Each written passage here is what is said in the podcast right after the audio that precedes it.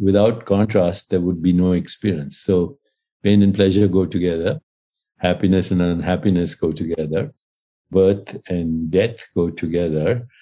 They're all human constructs. Behind them all is pure awareness, which is infinite joy. Awareness, the final frontier.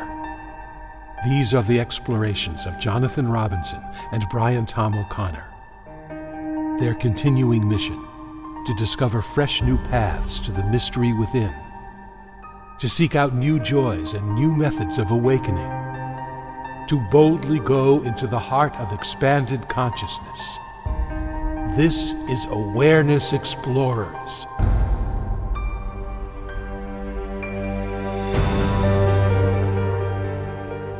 Welcome back, Awareness Explorers. It's great to have you. We have a special guest on our program, Deepak Chopra, MD.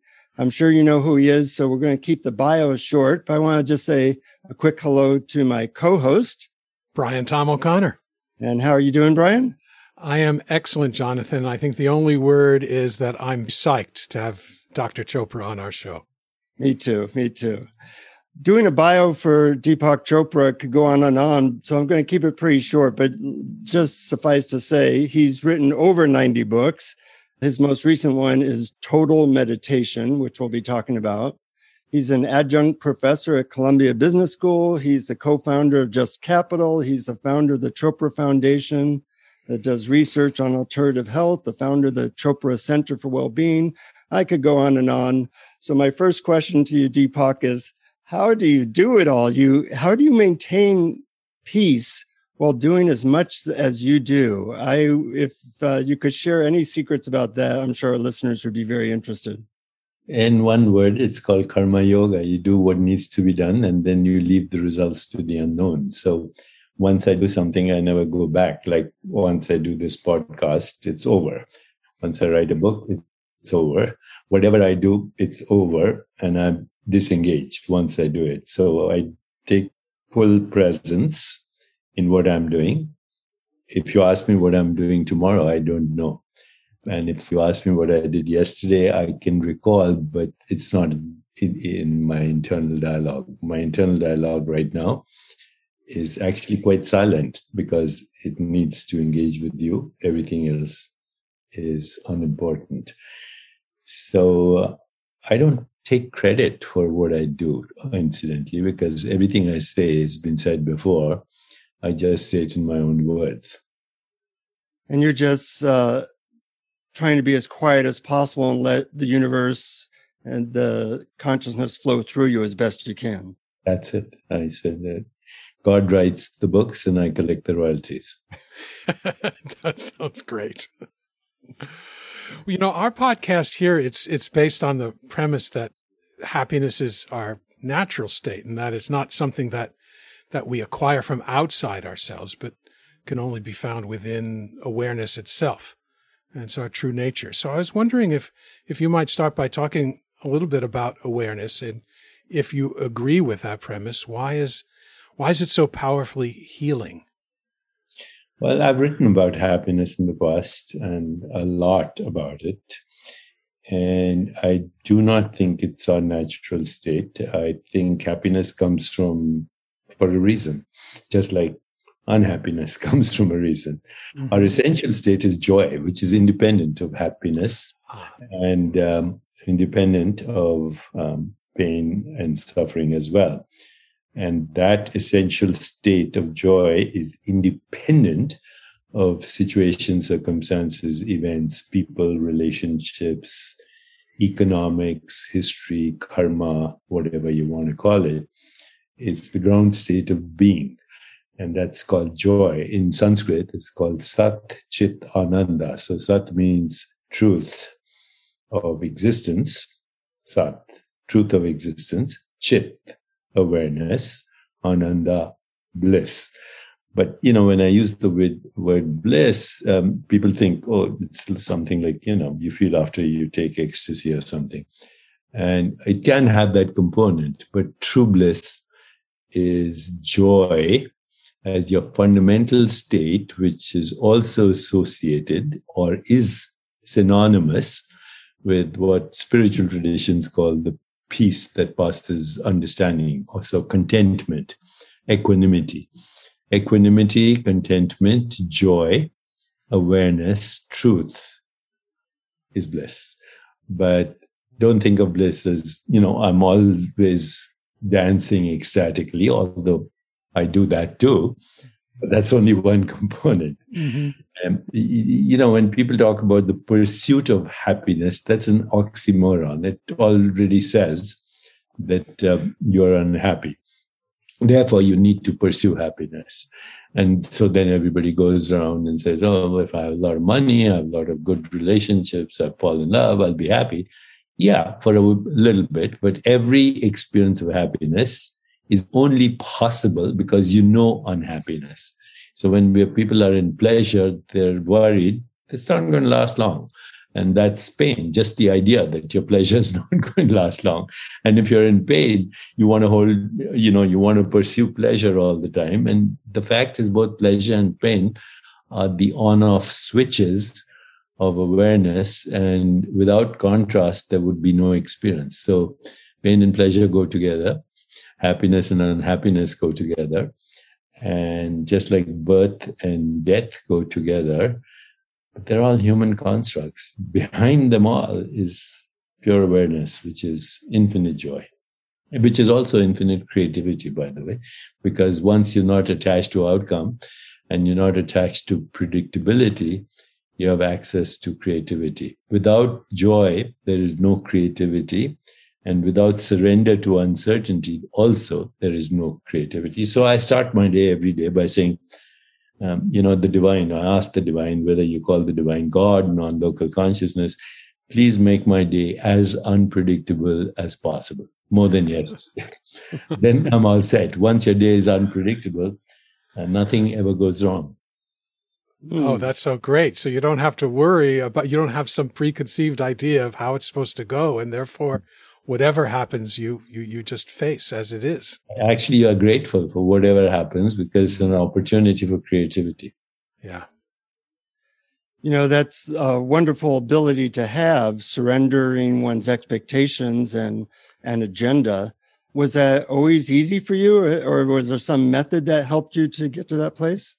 Not at all. I've been, you know, the first 25 years of life for me, I'm very traditional. I come from a traditional background. So my first 25 years was about education. The second 25 years was fame and fortune. The third, giving back. And now I'm entering the fourth, which is total detachment from outcome and self realization. And it's very joyful. Mm-hmm. You know, your book, Total Meditation, I liked it because it, you know, we tend to think of meditation as something you do. You go to a separate place for an hour and you meditate. But in your book, you're saying basically the idea is to be aware all the time. And you give a lot of good hints for that. Is there some, you know, the technology of awakening keeps improving. Is there some technique or approach that you find particularly useful for people in this time, this crazy time? Not everybody is ready. Uh, so I'll be very honest. You know, some people need techniques. Some people need very simple techniques like watching the breath or watching a sensation or asking themselves, who am I? What am I? What do I want? What's my purpose? What am I grateful for? Um, and then, you know, there's transcendence and uh, there are mantra techniques. So there's, there's thousands of techniques. If you look at my library here, I mean, I have access to a few thousand techniques, but um, each person responds differently. But total meditation is the goal, which means you don't move out of uh, the state of pure being.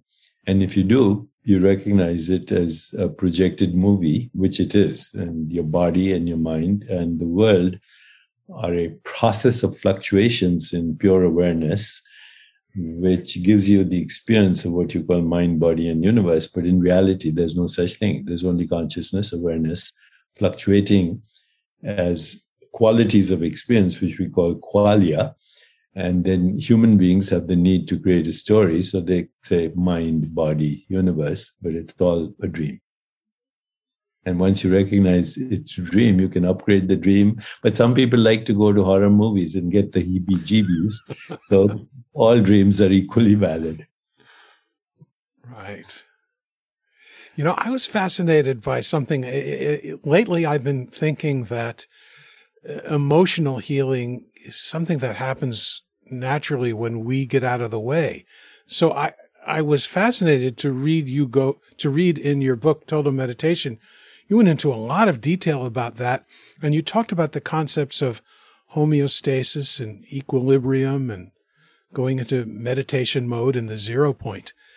And you, you, you wrote emotions want to just change. This is their nature. So they will leave you if you create a path for them to follow.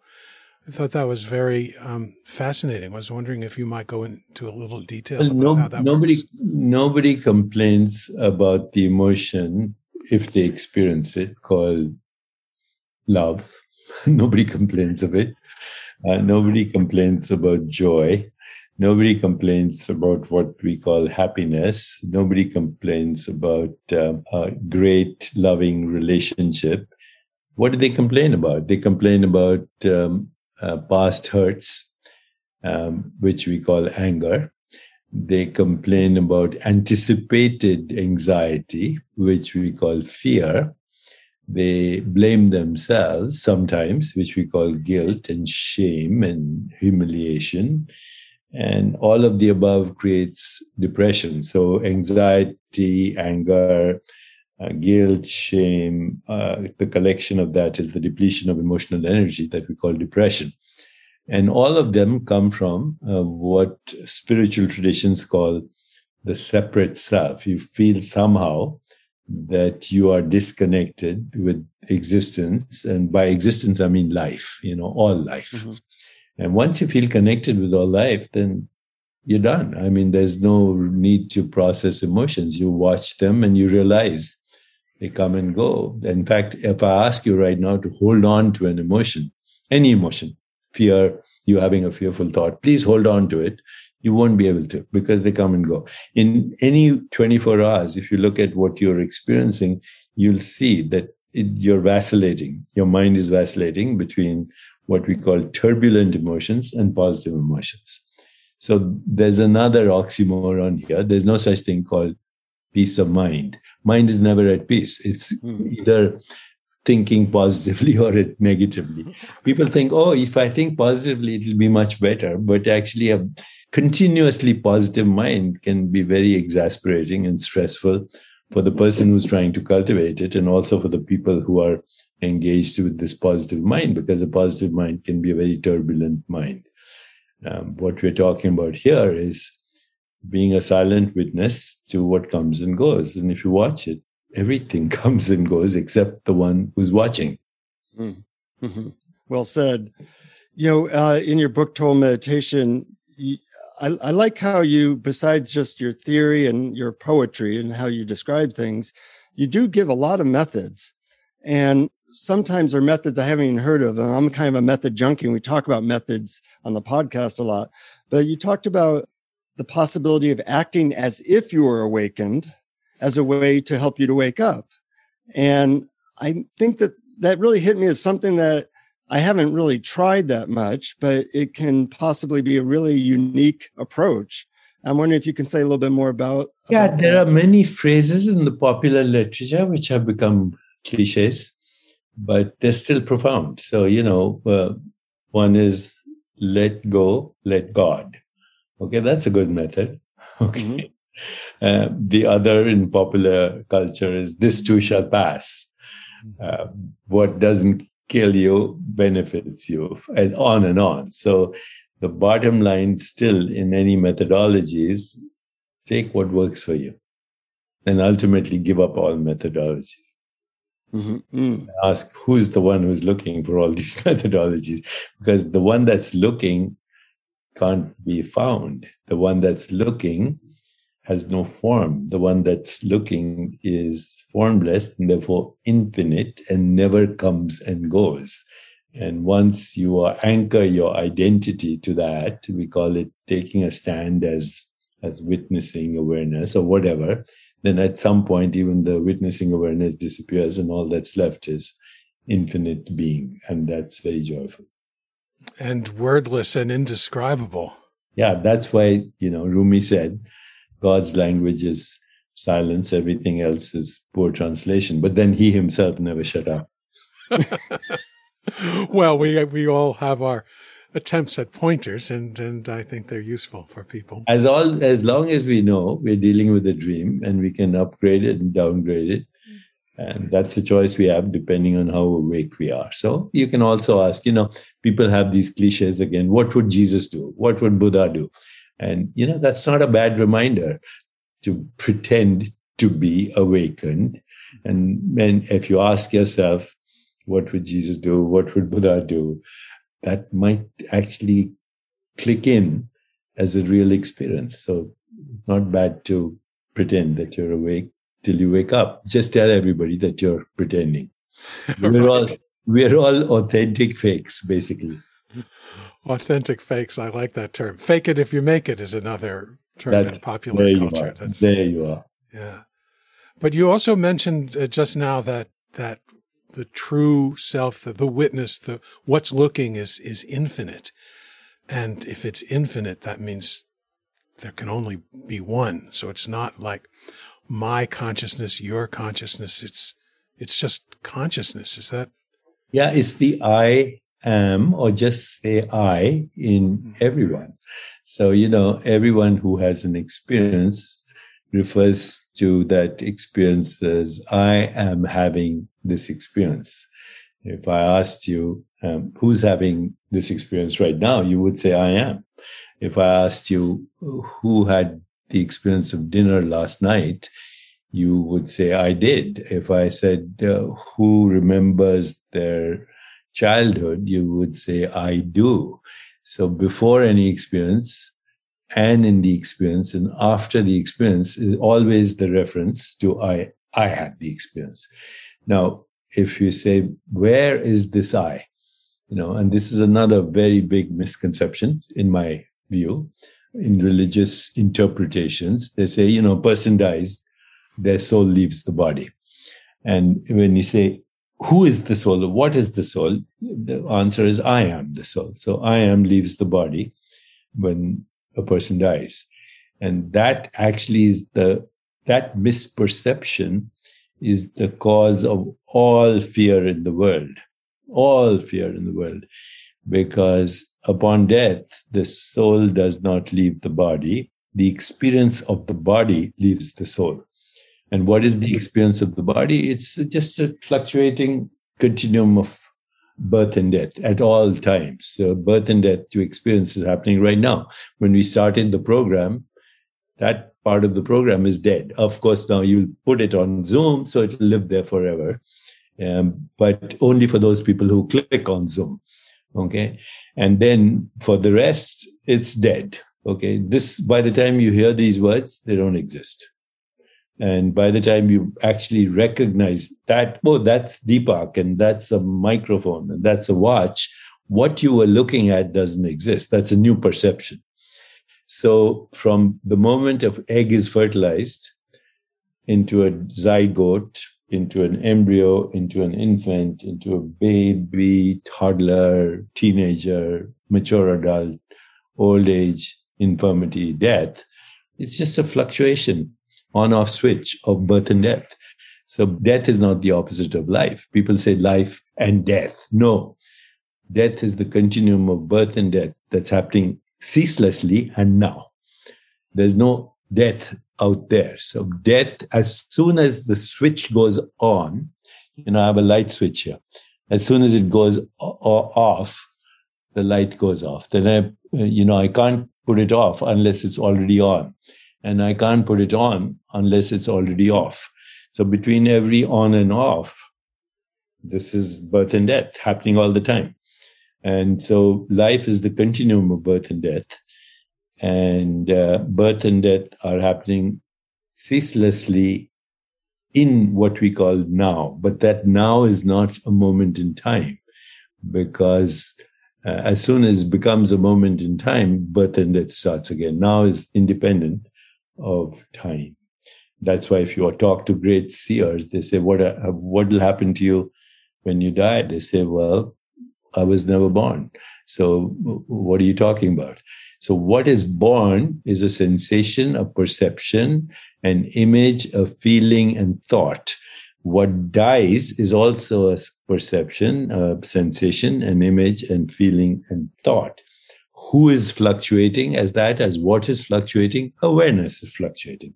Awareness never dies okay because it is never born and it because it's infinite. And you know so when people say the soul left you know we have all the technology now to look at what's happening inside your body.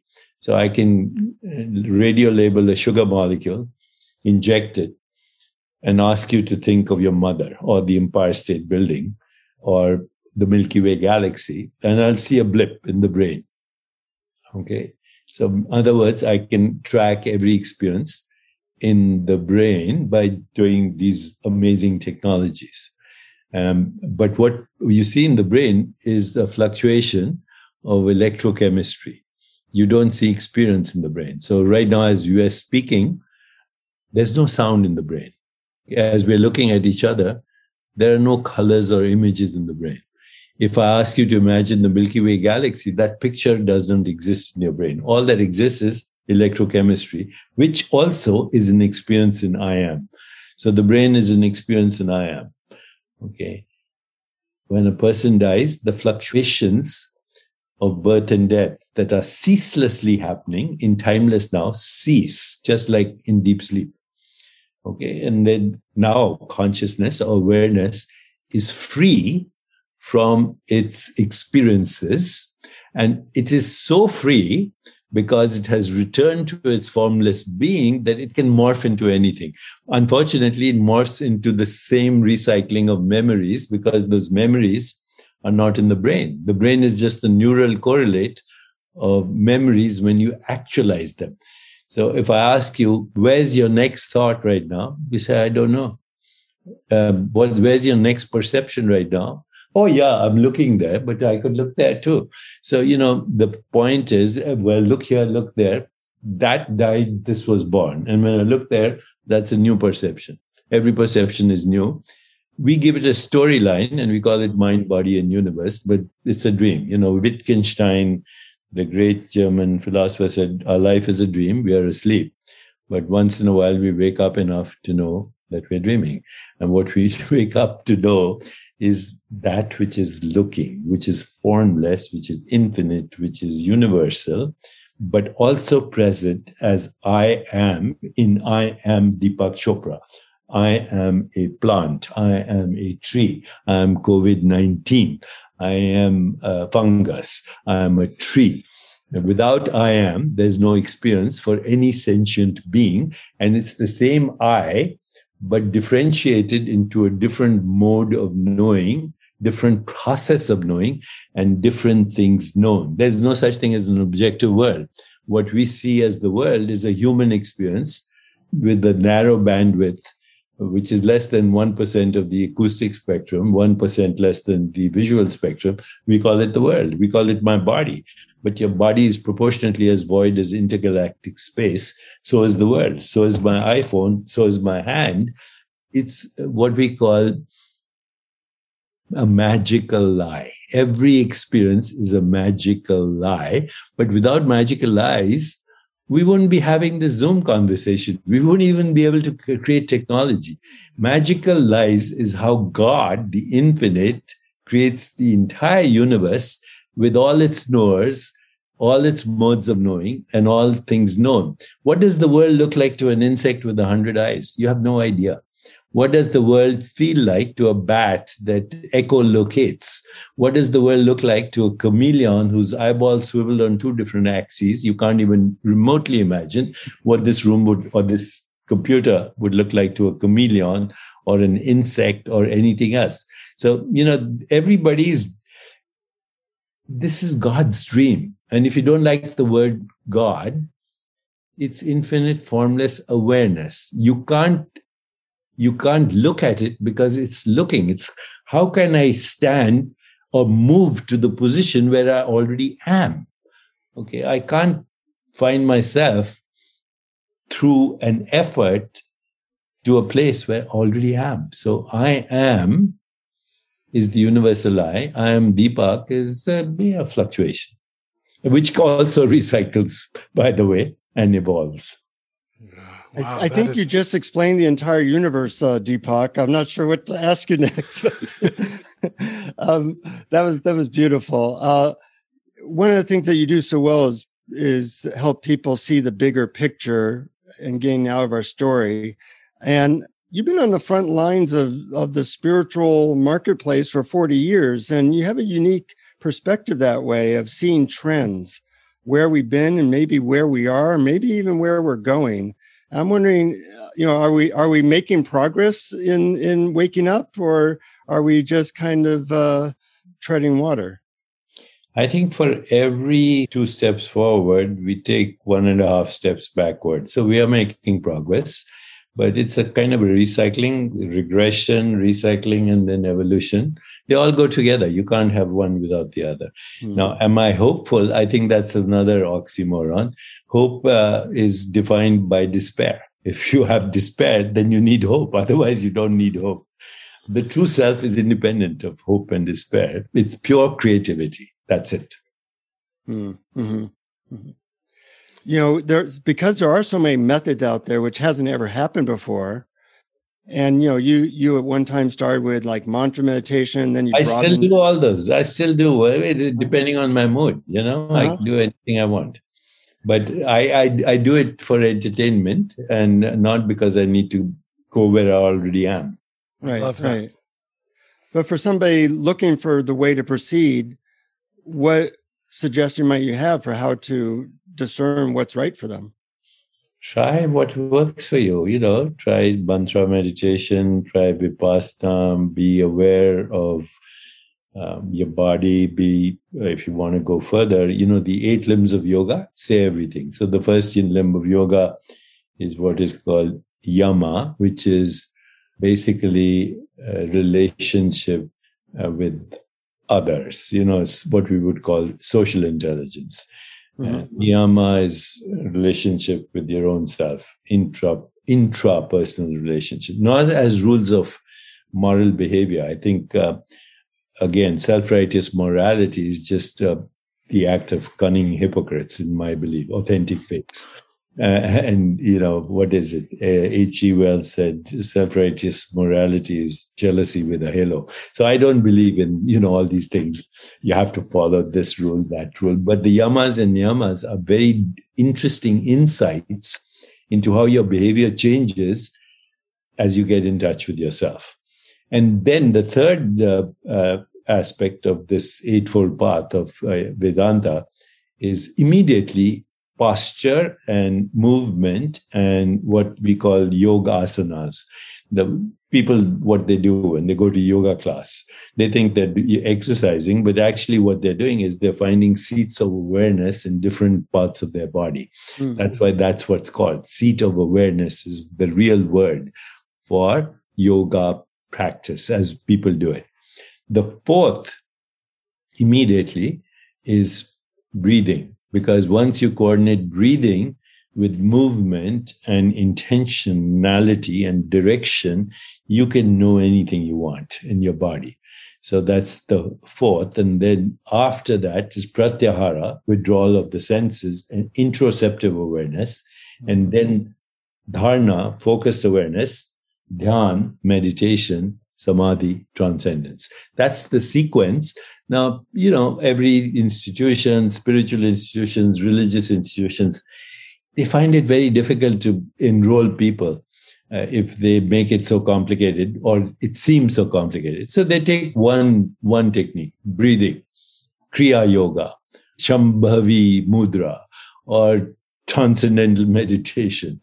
And believe it or not, it works even though it's out of context with the totality of that knowledge.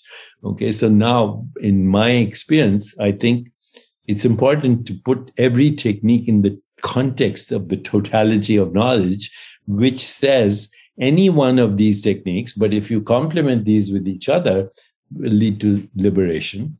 And liberation means who you really are. That's it.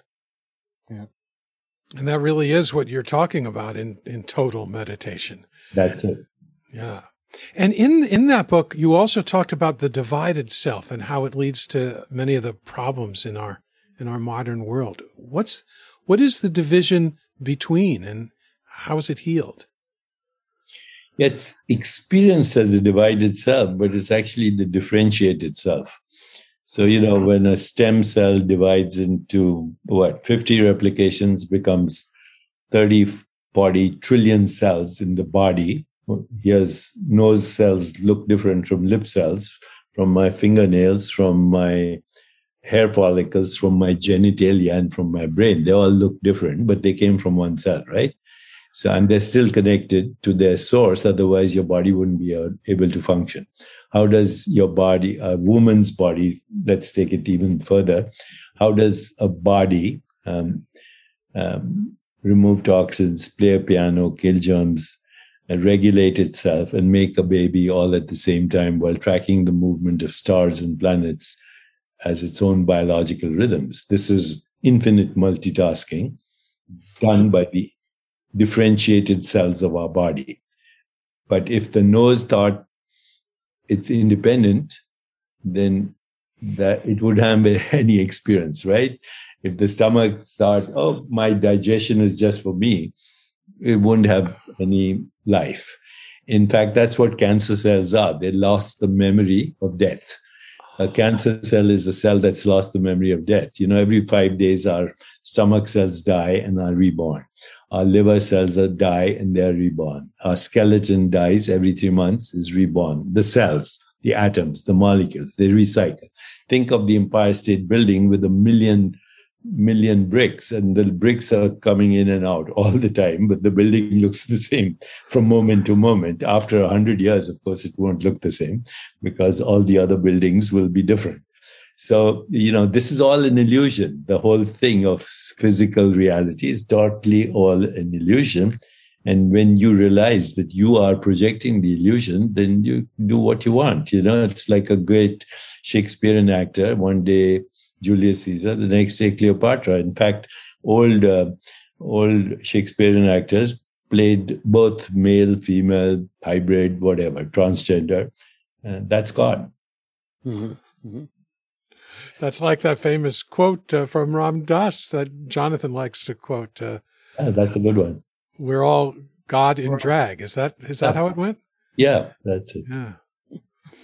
Um, you know, in some of your books, you talk about aging, and uh, at the beginning of the podcast, you mentioned that you're kind of in a different phase of your life, and I'm wondering, you know, a lot of people that listen to our podcast are above 50, and and we live in such a youth culture. I'm wondering if you can talk a little bit about the advantages of maturing and aging and what that task in life is as you uh, wind down the the making money part of our lives.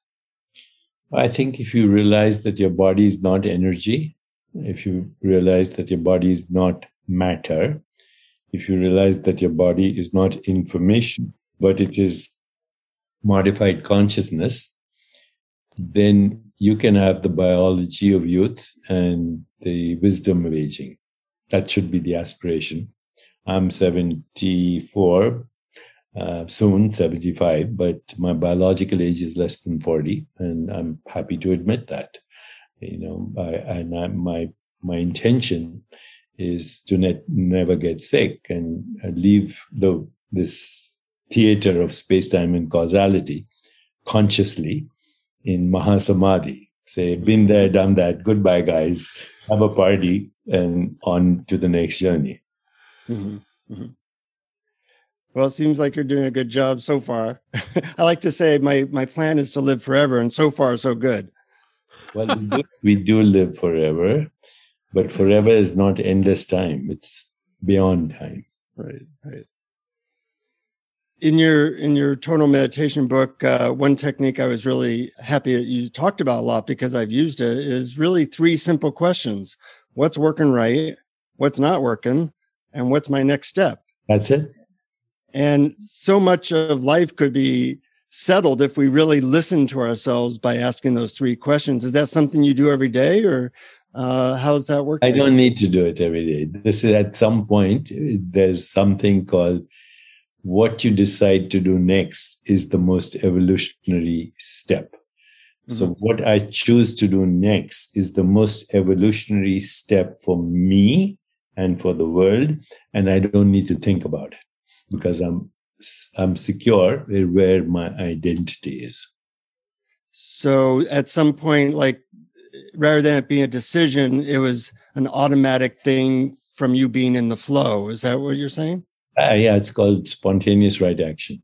Mm-hmm. And there's a Sanskrit word for it. It's called Icha Shakti, spontaneous right action, spontaneous right intention, spontaneous right behavior, right means evolutionary, not, you know, moralistically speaking.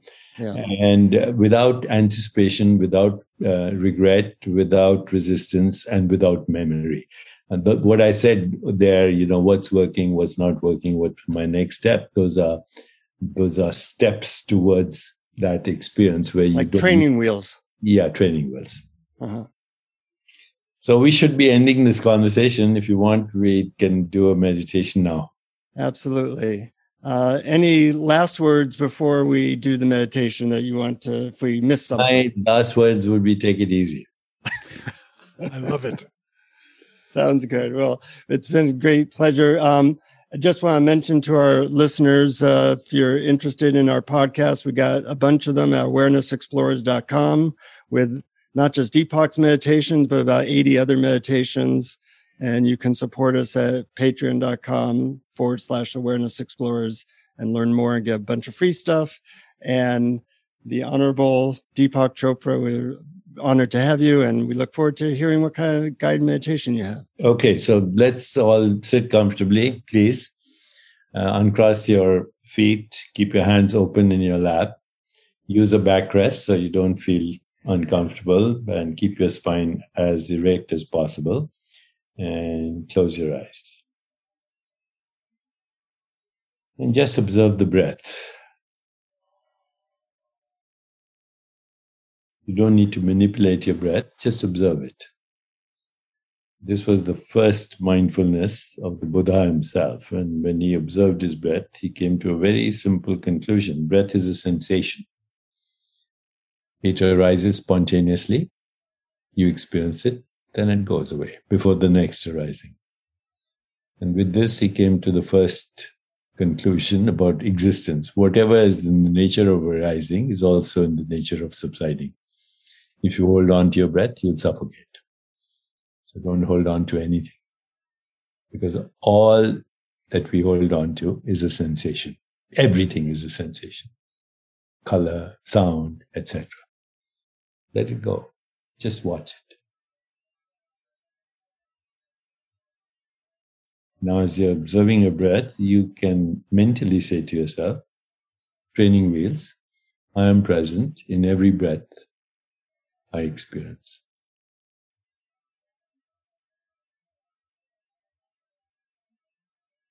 Turn your attention to sound, including the sound of my voice. Notice that's the same as the breath. It appears, you hear it, and then it disappears. And you can mentally remind yourself, I'm present in everything I hear.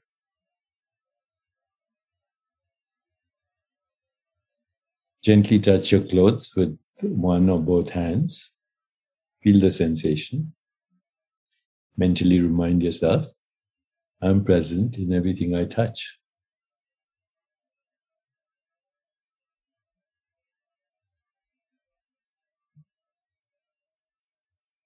Gently open your eyes, uh, what we call soft eyes, not focusing on anything, just being aware of colors, shapes, and forms.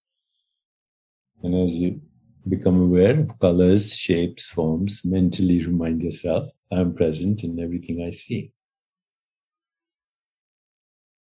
Close your eyes again, generate some saliva, taste it, feel the back of your teeth, the roof of your mouth.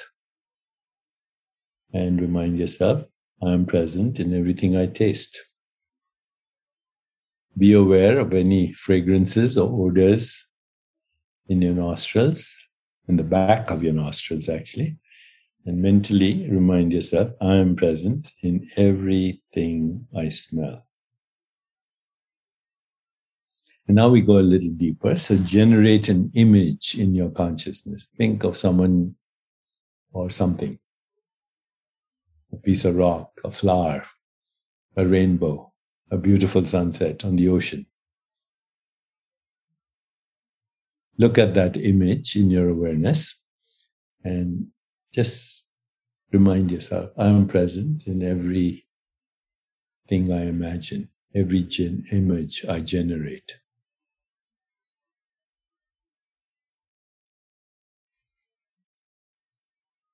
Let's go a little deeper. Think of someone that you deeply love. Now feel that emotion in your body.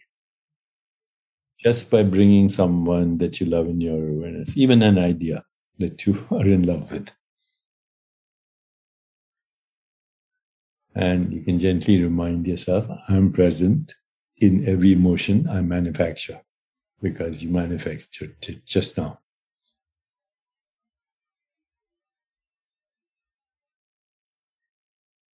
And now let's go even deeper. Ask yourself, I wonder what my next thought is going to be. Wait for it. You'll see when you wait for a thought, it takes its time. It slowly arises, it's there, then it disappears, like every other sensation. And you can remind yourself, I'm present in every thought that comes to me. because you're not your thoughts. Your thoughts are just recycled everybody else's thoughts.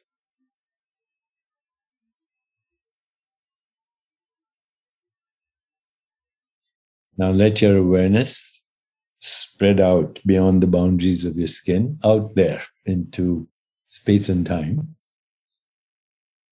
let it move across your body into your room, outside the room, into the city, into the community, into the state, into the country, into the planet, into the solar system, and beyond.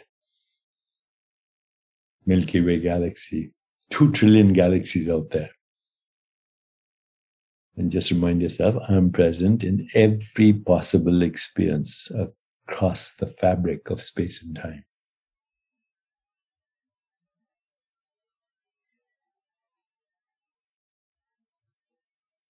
And now let it all go and just mentally repeat your name. I'm Brian O'Connor. I am Jonathan Robinson. And even as you repeat your name and say that, I'm Jonathan Robinson or I'm Brian O'Connor, recognize that it's, it's a lie. It's your bio. You're not your bio. You can find it on LinkedIn. So drop your name right now and just repeat the words I am. No name, no form. Now, if you want, replace it with the mantra aham, which is the sound of I am. Aham, the vibration. That's what a mantra is, just a vibration. So keep repeating aham you get distracted, come back to it.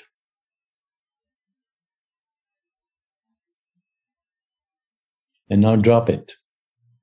No mantra. What's left? You. Awareness. So now just be aware of being aware. Rest in that experience. Awareness. No form, no name, no image, no memory, no regret, no future, nothing. Just awareness has no shape, no color, no sound, but without it, none of those experiences are possible. It's not two years old or 55 years old because it doesn't exist in time. So rest in your own being right now.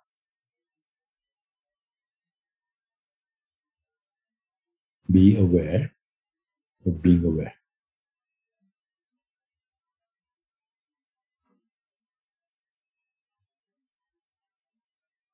Relax into your body.